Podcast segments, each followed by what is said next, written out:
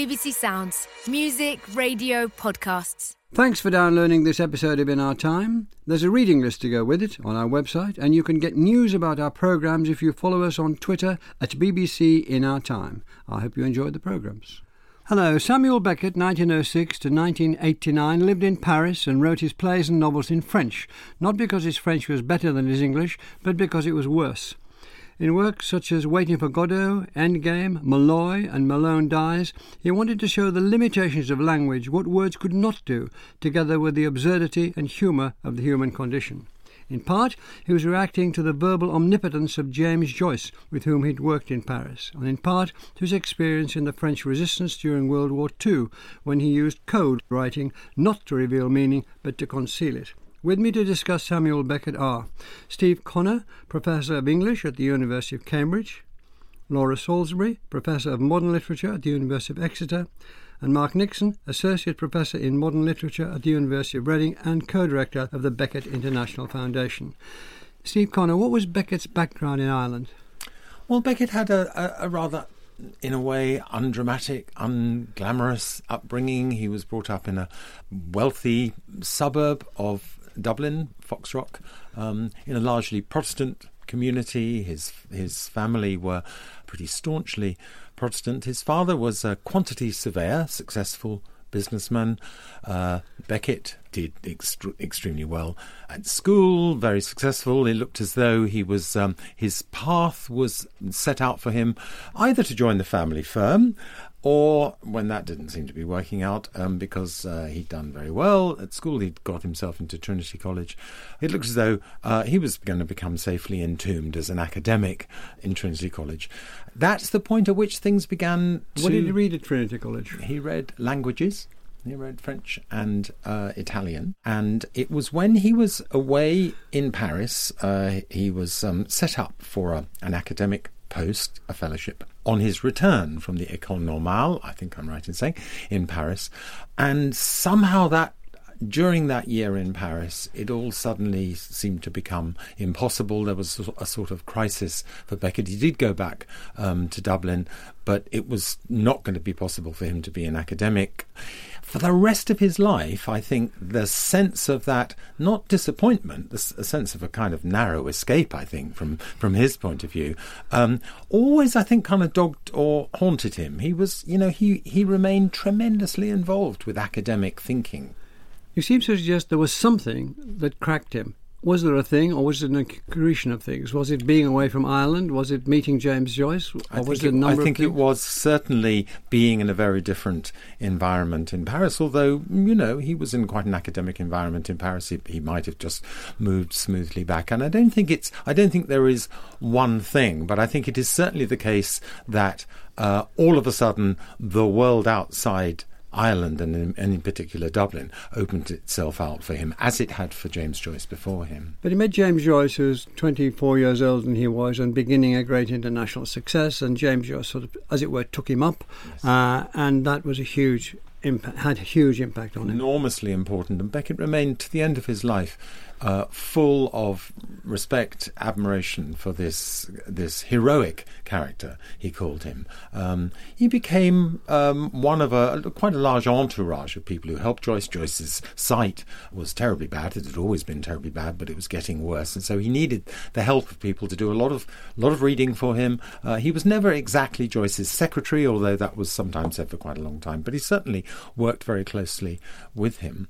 Just to clear up any doubt, can you tell those those few listeners who don't know what the size of Joyce's reputation was and for what? Well, Joyce had published his masterwork, really Ulysses, in 1922, and he was he was really at the centre of the European avant-garde. This Irish writer was was regarded by many as the most dramatic, the most challenging, the most provocative, uh, and the most authoritative modern writer. Really, Joyce had embarked on his 17, 17 year undertaking of writing the book that would become Finnegans Wake, and in fact, um, Beckett translated a little bit of Finnegans Wake, a rather strange notion. It's hard to know what language it's in in the first place, but he, he produced a French version of one of the chapters of that. So, Laura Salisbury, he was uh, in this great whirl around Joyce. Uh, can you give us some idea who else was in it? Because was it wh- what other sort of artists who who might have influenced him and so on? What was going on? It's the 1920s. Can you just tell us about it? Yes, well, I think the interesting thing is that Beckett wasn't particularly a part of the sort of expatriate modernist um, pe- groups, people like Gertrude Stein and Ernest Hemingway, but he was very, very involved with a particular Irish group that had accumulated around Joyce. So he had friends there like Thomas McGreevy, who was a poet. Um, but he became involved with the group around the little magazine called Transition, which had really been set up by the trilingual American, French, German uh, writer called Eugène Jolas. Uh, and this part of Transition's purpose really was to publish what was called at the time Work in Progress and then later became Finnegans Wake. And Beckett had um, some of his very first publications in that journal or that little magazine, and he contributed to the attempt to demonstrate to the world that this book, or what was going to become a book, Work in Progress, actually had a value because although Joyce had been extremely uh, successful with Ulysses, people actually didn't want to publish Work in Progress because they said it was unreadable. And so Beckett was involved. This is Finnegans Wake was unreadable. Yes, yeah. yes. So Beckett was involved in writing a defence of that, um, saying that actually the people who wanted uh, Finnegans Wakes to be something different to what it was didn't understand that this was actually pushing a language absolutely to a different kind of limit. Can we just go a bit further with the relationship between Joyce and Beckett? Mm. I said, I think I said, um, Joyce to a certain extent adopted this younger man, so some of you say in your notes. Anyway, he enjoyed having this chap mm. running around after him. What, was, what was Beckett getting from Joyce in terms of intellectual development and also personally?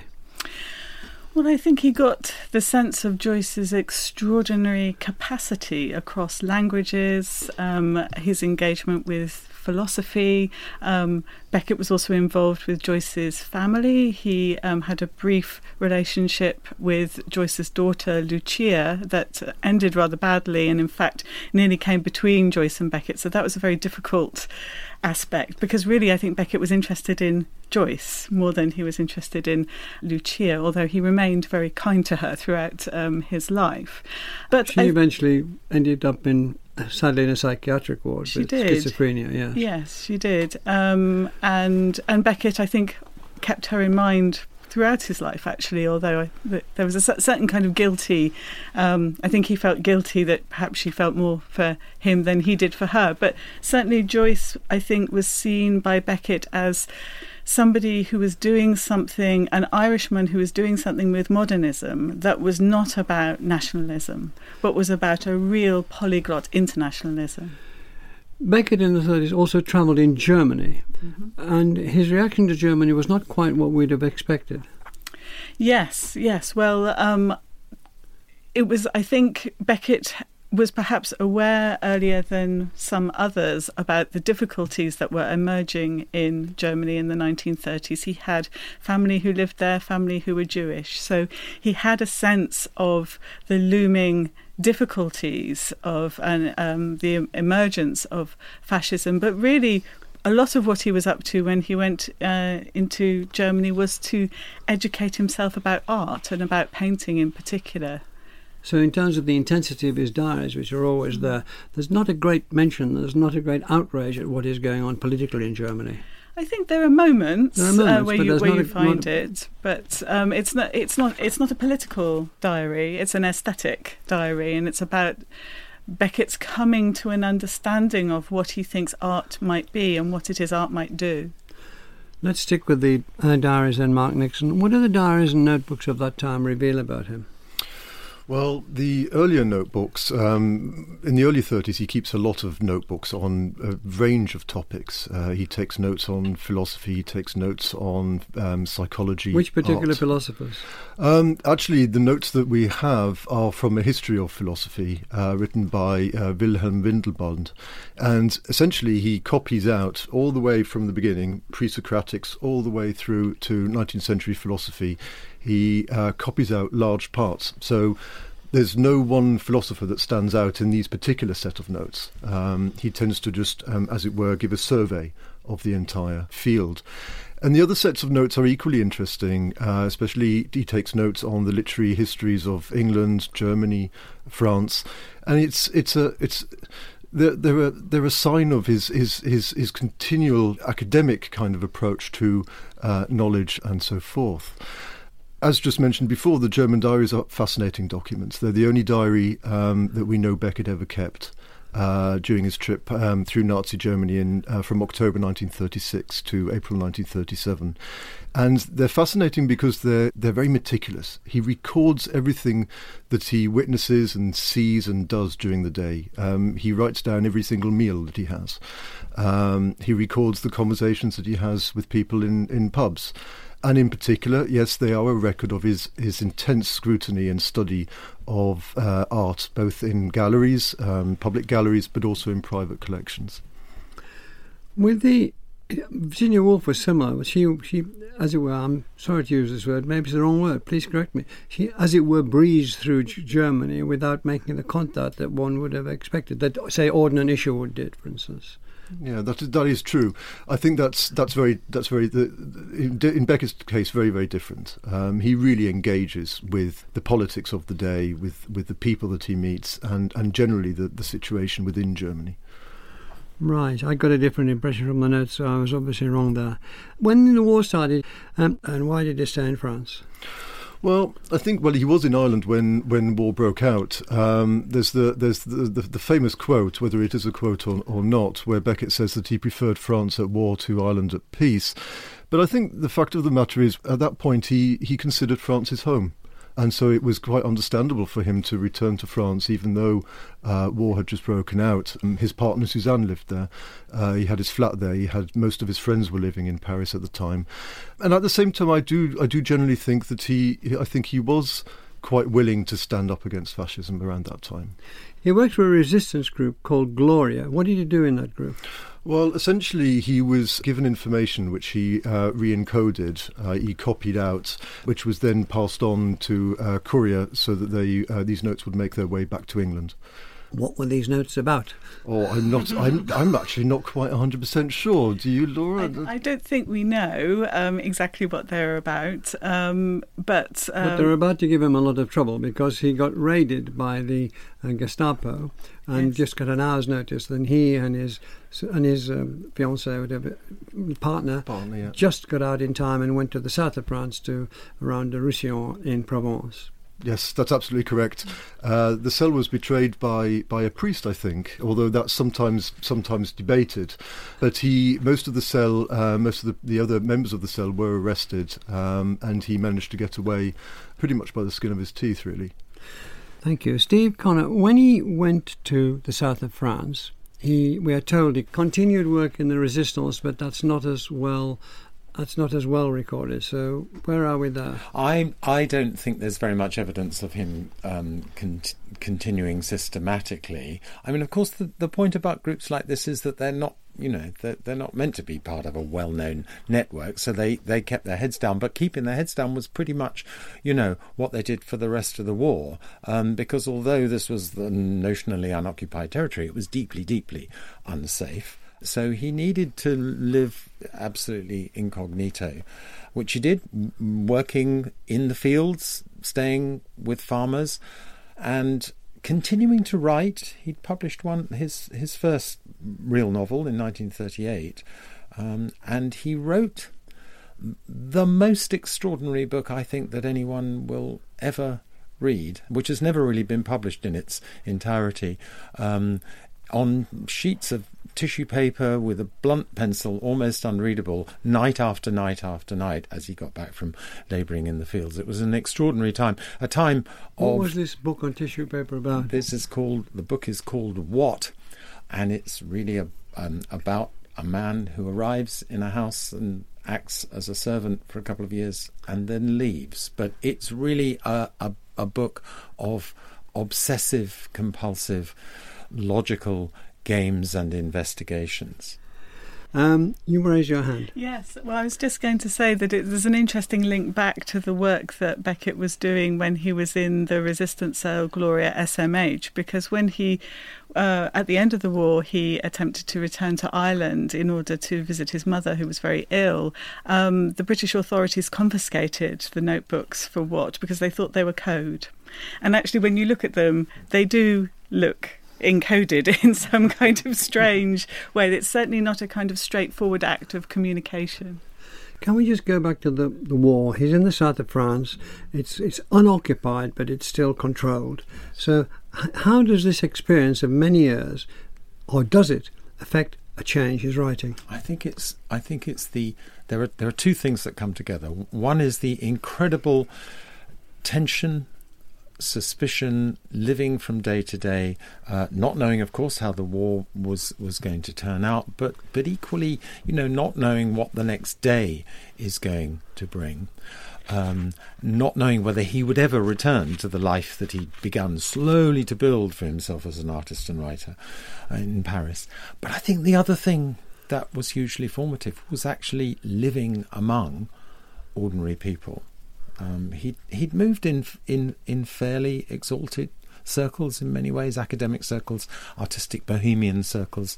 He was working with ordinary people. He was doing what, for the rest of his life, he always liked doing, which was hard, repetitive manual labour, uh, an enormous consolation for him. And I think there was something humanising for this man who um, I'm not sure that it would have been terribly pleasant to meet Mr. Beckett. Before the Second World War, he was a moody, withdrawn, rather self absorbed person. That seems to have changed um, largely as a result of this extraordinary exposure. There are many, um, Laura Salisbury, who think that Waiting for Godot is some sort of abstraction of the way that he himself lived his life during the Second World War. Before we get to that, and we'd like to talk about Waiting for Godot, could you tell people who don't know, could you possibly, you're not going to ask, don't blink, uh, what what it's about? If you can manage it, you're the first in the century. Well, I think the plot the plot is kind of hard to describe. I, would want to invoke, I think, the Irish critic Vivian Mercier, who wrote uh, that Waiting for Godot is a play in which nothing happens twice. So the idea that it's it is quite hard to talk about action because there is no action. What you have is you have two figures, Vladimir and Estragon. They're sort of tramp-like figures. They are waiting they're talking to each other um, whilst they're waiting for this figure called Mr. Godot. Um, two more figures come on, Pozzo and Lucky. Lucky is clearly Pozzo's slave, and there's this very difficult, um, controlling power play that goes on between them. At the end of Act One, a boy comes on stage and tells Vladimir and Estragon that Mr. Godot isn't coming today. They say, "Okay, we'll go," and then they don't. So Act Two, they come, they're still there. Um, Pozzo and Lucky come back on. By now, L- Lucky, who had been able to speak in this extraordinary sort of um, explosion of language in Act One, is by now mute. Uh, Pozzo um, can no longer move around in the way that he could before. And then a boy comes on at the end and says, Mr. Godot is not coming today and they say, "Fine, we will go," and then they don't. So that's about as good as I can. and that's heroic. Certainly a round of applause in the breakfast or whatever it is of England. So, Mark Nixon, uh, why do you think this play so brilliantly and then where nothing happened twice? Why did why did it become such a phenomenon, which it has become? In this country, all around the world, in different culture, Japanese culture, wherever you look, it's still there, it's still played, it's on and on and on. You know, it comes back to the West End regularly, and so on and so forth. Why has it so, been so successful? Well, the first thing we need to remember is that when it was first staged, it wasn't successful. Yeah, we know that, um, but when it became successful, it did become very successful, and in, as you say, it's still staged, you know, across the world. Um, I think there's various reasons for this. I think the humour of the play is, is something that still appeals to people. I think it's it's it because it's a non-specific humour. It's not it's not rooted in within a particular historical moment. I think it's something that that still makes people generally laugh. At the same time, the the play is not all about laughs, and I think I think it's precisely those aspects of the play, um, the, the suffering that, as it were, is is, is, a subtext to the play, um, is is something that speaks to us still today, especially in times of austerity and in times of migration. Uh, after all, these are homeless people, and I think it's it, I think it's very telling that the play is very often and has very often been staged at times of crisis. Um, very famously, it was staged in Sarajevo in the early 90s during the Bosnian War. Um, By Susan Sontag. Yes, a Susan Sontag production. And it was staged, for example, in the aftermath of uh, Hurricane Katrina. Uh, in, in the ruins, outdoors, it was, it was performed. So I think, I think it's a play that speaks to us because of that, because it somehow is something that we, we, can, we can continuously relate to. And it's also as you say, funny. It's um, people comics have played this and played it very well because it's full of clowning, isn't it? And and Beckett loved the circus. He loved clowns. He loved clowning, and that is part of it. As there is the sense of impromptu, there is a sense that the two of them are going where they're going. They don't know why. Uh, it isn't written as a script. They're making it up as they go along. Yes, absolutely. I mean, in many ways, um, the, the, the play obviously one doesn't just wait; one does something while one waits. And in this case, the characters are, to a certain degree, keeping each other entertained and keeping themselves entertained as they go along. And that's precisely what entertains us. And we also uh, all have experienced waiting for all sorts of different things. So I think that's you know that's that's that's the relevance of the play a great title, Steve. Yeah, I think, and, and I think there's something very Irish about it. I think there's the, you know, needing to have a turn. Everyone at the end of the evening needed to stand up and to be able to do your thing. Um, Beckett loved routines and he loved the expertise he lo- unlooked for expertise of, of of knowing how to do you know hat tricks and knowing how to do things together i mean it's clumsy in a sort of tommy cooper sort of way but that but the the kind of the cleverness of the art that disguises art is enormously important, and it's very vernacular. It's very popular.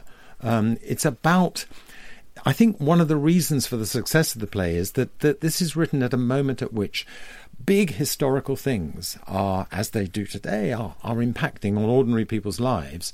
And this is the play about what ordinary people do in the face of those uh, enormously world historical kinds of suffering. How do they pass the time? But is there anything you can say about the structure or lack of structure or deliberate lack of structure? Well, I'm, what Beckett is trying. I mean, Beckett came to be very impatient with the play. I think he found it very messy that uh, compared with some of his later, much more austerely finished and formalized work. But I think what audience like about audiences like about it is actually seeing the patterns emerging from the messy, chaotic. My God, what are we going to do next? Actually, seeing that there is there is some almost a kind of reassurance uh, in the fact that things just go, come round and come round again. Although nothing ever repeats exactly in Beckett, and that's one of the that's one of the grimmest things about it. Everything always inexorably gets slightly worse. Laura. Yes, I was just thinking about um, the structure of something like Waiting for Godot. One of the reasons why it's hard to explain what goes on in it, but also um, that it has this kind of relationship to things like vaudeville. It's as though the gags of something like vaudeville or the bits of farce that you might get it's like they've been moved centre stage instead of them being the kind of warm up act. This is the act. So the warm up act is the thing that you get to be placed within and it never comes to an end. So the moment where, you know, the narrative would take off, where Godot would arrive, where we'd find out what it was all about, you just never get there. You're kept within these these bits of drama that passed the time, although, as Beckett says, or as the play says, but it would have passed in any case. But the strange thing is, and, and Mark uh, pointed out quite correctly, that the beginning at the beginning it was not a success, no. but then it became a tremendous success, and it's just on the highest possible level and in every culture. Now, it's not that one worships success at all, but it, this is phenomenal that this should happen to me, maybe not to you. I think it was. I think it was very strange for Beckett because, in a way, you know, we think of him as the writer of failure and a writer of, you know, a sort of literature of exhaustion or a, a theatre of ex- exhaustion in many ways.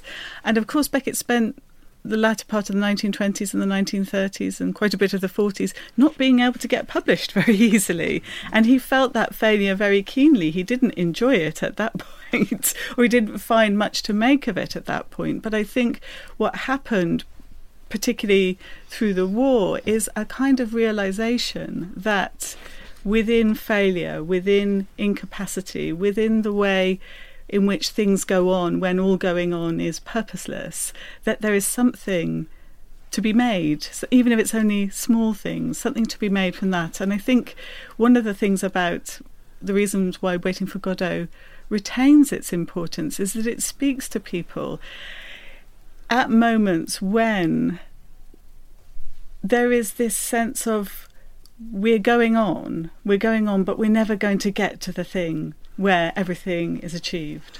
Is this related, thing that um, Laura was saying so eloquently, to his decision to write in French? I think it can do. Um, I mean, his. Well, what's your view of the reason he decided to write in French? Well, well Beckett, Beckett, struggled with language, um, language itself, from a very, very, very early period onwards. Um, already in the early early 1930s, in his in his first unpublished novel, uh, Dream of Fair to Middling Women, he's already saying there that he's that he's got a problem with the English language in particular, and that the French language is much better because you can write without style, you can speak without style, as it were. And he, this this distrust. What does he mean? Speak without style, write without style. Well, style. Uh, the idea that the English language has um, uh, many words for the same thing. Um, but I think he was also trying to alienate himself from language, and therefore to, as it were, start again um, in a way that made him think about words in a far more careful way. Is there also a feeling that he was trying to alienate himself from Joyce, who knew and could write everything, to a different sort of writer altogether. Well, that could well be. I mean, there's no. He, he never said that himself. I mean, he himself always kept coming back to this idea of he wanted to, as it were, um, uh, find a language, as it were, that, that was more minimal, that was more more abstracted. Um, and I think the turn to French allowed him to do that. There's a very famous letter that he wrote in July 1937 to a German friend, and it's actually written in German, where where he argues that the official lang- English language makes no sense to him anymore, and he feels that it's it's become its style and grammar has become as irrelevant as a, as a Victorian bathing suit. And he goes on to argue that what he wants to do is find a, a, a literature of the unword. He wants to, as it were, bore holes through the language until it becomes porous, and what's behind language becomes becomes visible. Um, Steve Connor, do you think he did that even more emphatically in the novels?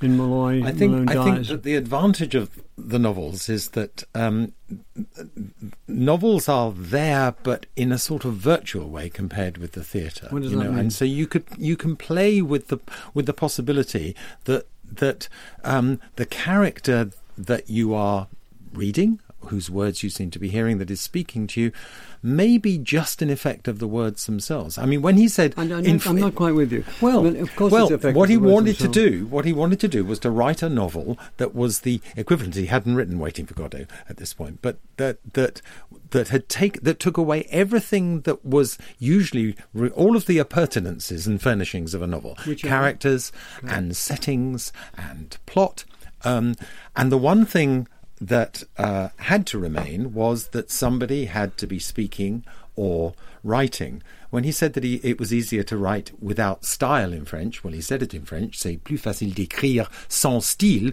which is quite close to écrire sans stylo, which would mean in French writing without a pen. And in fact, he plays a little joke with that in one of his novels, Malone Dies, where um, the character says, well, um, I've, I've lost my pencil. I don't really know how I'm even writing this. You know, so so the idea that you would that you would be somehow create a condition in which you'll be writing in a strange sort of thin air with nothing to write about, nothing to write with, except the writing itself. But I remember when I first read them, there's an extraordinary density. It's almost airless. And you feel it's great, or you feel it's good, or you feel you can't stop reading, but you can't keep reading because it almost hurts It your head. very, very. Yeah. I had exactly that. I read them very early when I was an adolescent. I was sixteen or seventeen, but it, it was a bad found time them, to read them, I a think. bad time to read them. I found them very frightening. I found uh, the obsessiveness of them very frightening, and my and the obsessiveness that I sort of developed with regard to them quite f- frightening and very, very laborious. Tre- tremendously arduous reads. Although you always get a little rewarding joke about every page and a half if you stick with it.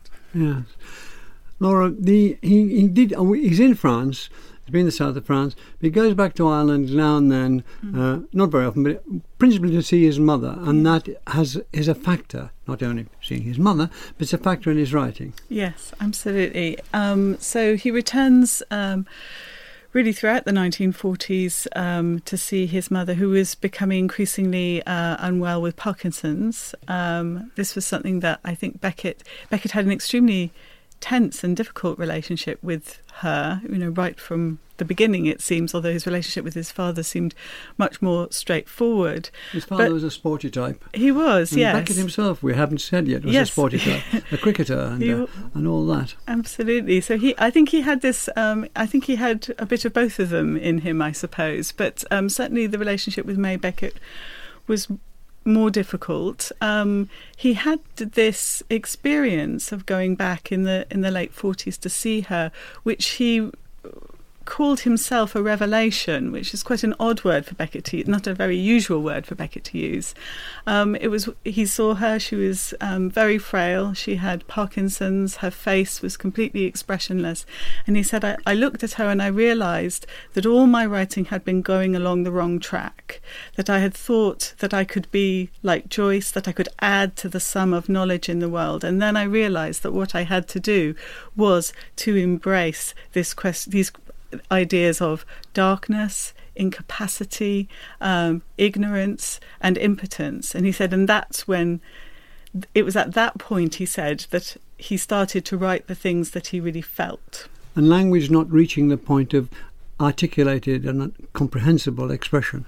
Absolutely, yes, that's right. Um, that Beckett, I think, as far back as Watt, is very interested in the sort of strange materiality of language. Uh, Watt has these sections of pages and pages of permutation, which are almost I think impossible to read. I think if you if you don't skim read those sections that that, that says something very significant about you because they are they they just go on and on and on and the language starts to detach really from what it might be referring to. Certainly as we get us um, into something like uh, the unnameable this sense of a kind of compulsive and propulsive language is very is very key and I think one of the really fascinating things about if you look at the notebooks that uh, the unnameable was written in was written in French first um, is that it comes to the end right at the end of the notebook it was as though he needed the back cover in order to actually stop this um, sort of well, what would it be? A sort, of oozing or this propulsive uh, relationship towards language, So this is sort of the matter of the notebook itself needed to bring it to an end. Let's go back to the plays. Mark Nixon. Um, his plays are often staged with minimal uh, scenery and so on, um, but he himself started often with clear images. Can you tell us a bit about that? Yes, um, the manuscripts of, of, of all the plays um, show that very often Beckett started out with a with a, a, more realistic kind of uh, setting or background than than the finished play would end up um, showing. We know, for example, from the manuscripts of Endgame that he was thinking uh, along the along the terms of of the First World War when he was writing the piece.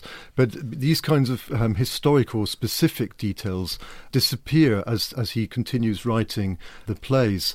So what we have is a kind of an abstraction of something that is more more real and accessible uh, that, that that ends up being staged.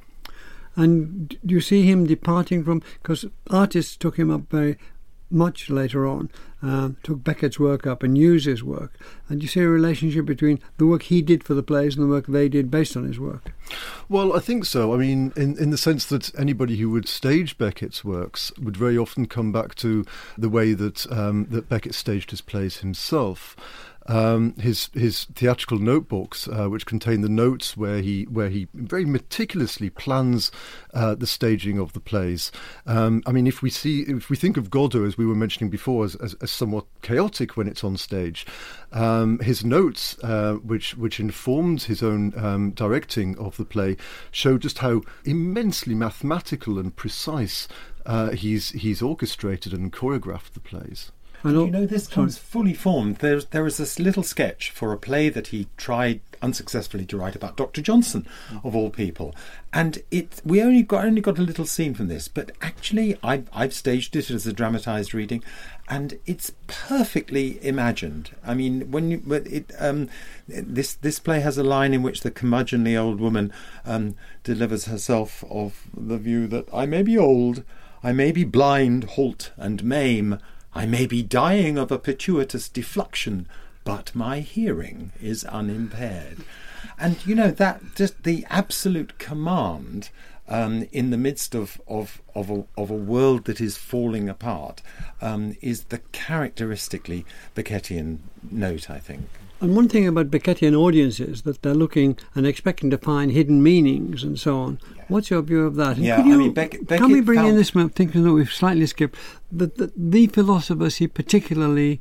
Uh, I know he went through, as we were told earlier, went through the whole book of philosophy, and the one or two philosophers he sort of clove to. He was he was tremendously interested in and attracted to Rene Descartes, who, in a sense, um, begins the project of modern philosophy because he strips everything back to what he can't doubt and builds it all up from him. He can't doubt the fact he's thinking. Beckett strips it all back and also doubts the fact that he he may even be thinking.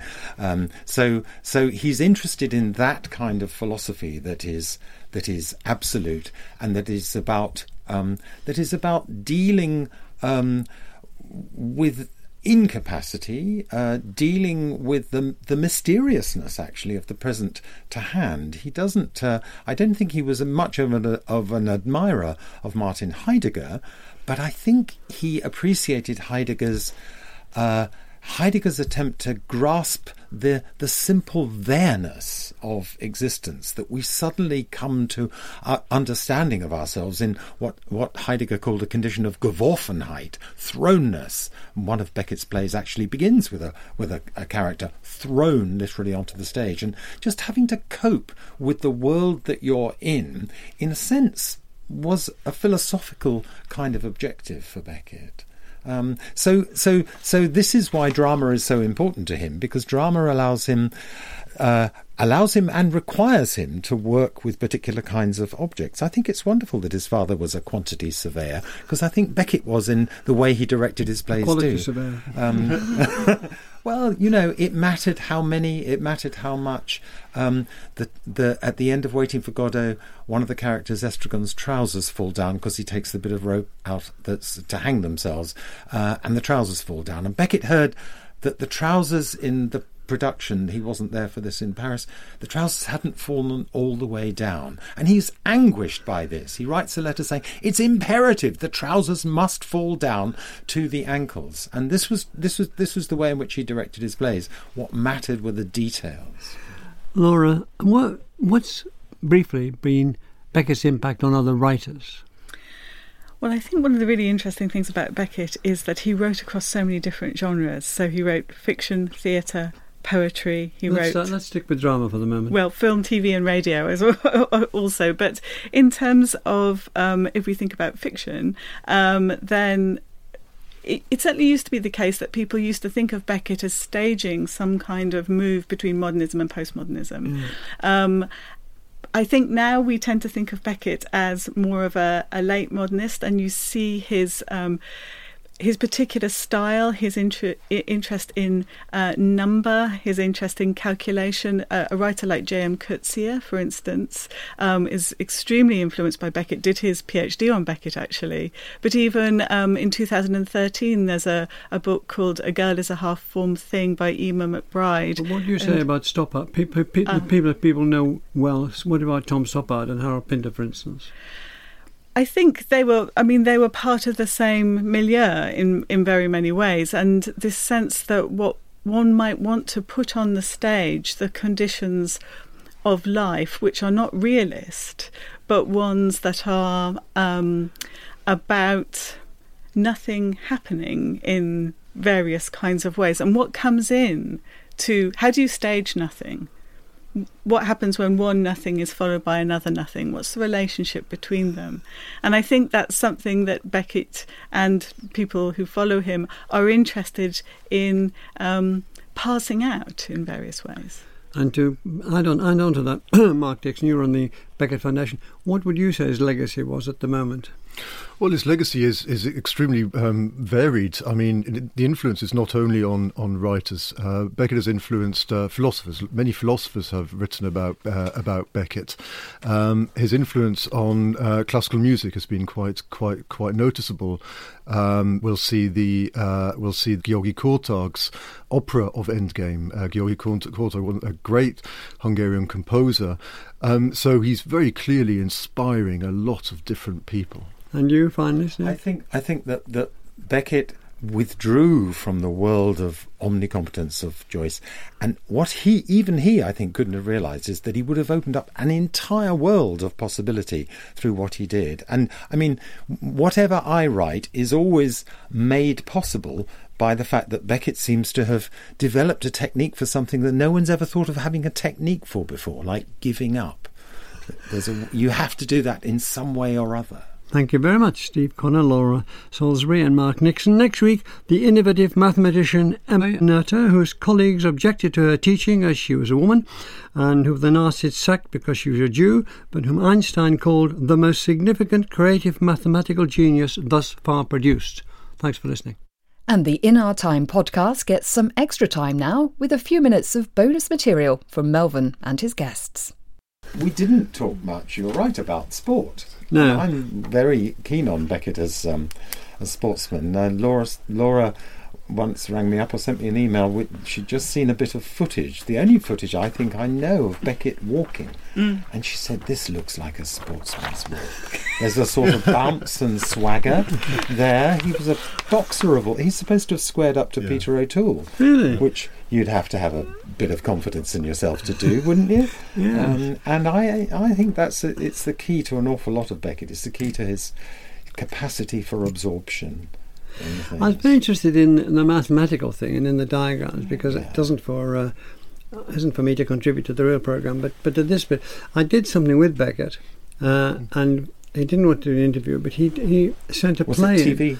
Yeah, thing, when yeah. when I was at the BBC, Yeah. and he sent a play in which was which was like a piece of geometry to start with. There were lines. It reminded me of the horrors of geometry at Yes. school. Was- was that- was that Was that Quad? quad? Yeah, Yeah. We have the Mm. manuscripts at Reading, and it's That's right. You you open up the first page, and you're thinking, "This is maths. This is Right. not a piece of literature." Imagine getting that when you're a young producer at well, yes, thank you, Mr. Beckett. what do we do? Sorry, I interrupted you. Well, I think Beckett, Beckett's incredibly interested in systematic thinking, but it's always systems that are on the point of breaking down. So it's not. So at one level, there's a sense that systems create a kind of hyper order, but that hyper order is always tipping over into a kind of absurdity. Um, so the system, um, it's it's the sort of glitches in the systems. I think that Beckett's really interested in, and I would say even with um, his philosophy, he's not. Um, I mean, he, he he said, "I'm you know I'm no intellectual." He said, which of course isn't quite true. I mean, he's obviously very learned in all sorts of ways, but I think part of what he means by that is that he means he's not somebody who has a kind of intellectual system that he is explaining or exploring. He is um, he is a writer who uses he sort of grabs little bits of intellectual matter and does something with them in art. But he's um, that he's not he's not a systematic uh, a fully systematic thinker. I think he's. i think Mm. he's actually a skeptic to a certain degree. He doesn't like rationalizing systems. Essentially, Mm. things that explain the world away in many ways. It Doesn't matter whether that's totalitarianism, and it also informs his, his I think, distrust of religion in many ways. There was. I did. I did. I mean, the people who do the notes for this are spot on. But there was. It seems to me I, I got myself confused about Germany because I'm. I'm sure I read that his interest in the Nazi movement was um, not particularly marked, and you seem to suggest It was. Well, he well he he was and he wasn't. He was, I think, purely because he was confronted with it. Um, but he does, for example, say at one point in the diary, there's a wonderful line where he says, uh, "Listen like a fool to four ye- four hours of the opening of the Reichstag." So he actually spends four hours listening to all these broadcasts by Hitler and Goebbels and so forth, and he records his thoughts about about what he's what he's hearing and what he's listening to. So there is an engagement with with the everyday reality of of, of politics within Nazi Germany at the time. I think it's the not- diaries show that. But hardly anybody really engaged politically, apart from Auden and Isherwood, who hmm. saw clearly, and partly because they had come from a much stronger kind of political investment in the first place. But many other writers, I think, you know, Virginia Woolf was the same, just saw all kinds of things. Um, that were objectionable about Nazi Germany, but it was mostly the fact that it was ugly and vulgar. Well, that, I think- that upset them. Not that it was cruel and dangerous. I mean, the, the diaries are strange because because at no point or very rarely does he evaluate what he sees. He tends to, as it were, just comment on what he sees rather than say, rather than evaluate it. But every now and again, there are glimpses of what he generally is feeling. I, I the, the, there's a sense also that he was worried that the diaries were going to be confiscated. He was told more than once by the people that he was meeting, especially um, um, uh, um, persecuted artists, that if he went back to Ireland and published things, bad things about Germany, that they might get into trouble. I think that that air of suspicion and tension that he's witnessing within Nazi Germany, and he's mainly talking to persecuted artists. Yes, people that he meets in the pub and on the road, but he seeks out those people who are against the Nazis, or at least are artists that somehow are suffering. Um, and I think that's very telling. Yes. I mean, his there are, the, the the whole question of Beckett's politics is a is a complicated one because he was so sort of evasive, and I mean, he was he he was he was really quite friendly with um, Theodor Adorno, um, who wrote about his work, which is a little bit hard to understand. And there are there's there's a funny Why is uh, it hard to understand? well, because because uh, Adorno um, is so is so committed to a particular political line. Beckett is so sceptical and so. Which line was that? Um, well, that, that, that this is a, a, a- mode of aesthetically inflected Marxism um, that. Uh, that he finds exemplified in Beckett, and Beckett always kept that at, at arm's length. Um, Beckett did once write him a note, though, about the 1968 uprisings um, in in Paris and elsewhere. Um, and the note says rather oddly and perhaps rather typically, never was such rightness allied to such foolishness. Um, which leaves you not quite knowing what to think You could take it about what he thinks. Yeah, I do. Th- I think Beckett was. He was very. He was anxious about cruelty, although um, in many ways that his plays stage cruelty over and over again. This was something that I think when he saw it, he felt. Um, was politically objectionable. And I think he did he did assert himself around that. He was a great signer of petitions for instance and he was he supported people like Václav Havel. He wrote a play uh, dedicated to him. He supported uh, anti-apartheid movements that sort of thing. So there was a sense in which he wanted to align himself with certain kinds of politics of um, liberation, but I think he was very anxious about the kinds of violence and systems that needed to be put in place in order to enact them. He died um, just after the fall of the Berlin Wall, and apparently he was, he was in a nursing home at the time, and he saw the Berlin Wall coming down, and he he said, "Ça va trop vite." It's going too fast. Sort of anxiety that you know it was it was going too fast, and the violence, the potential violence of it, was going to um, produce disaster. Well, it's a, disaster's a good word to end on because our producer is pawing at the door. Um, we really should go, but would you like tea or coffee first? not for me, thank you. Let's go. yes, We can't. Let's go. they don't move.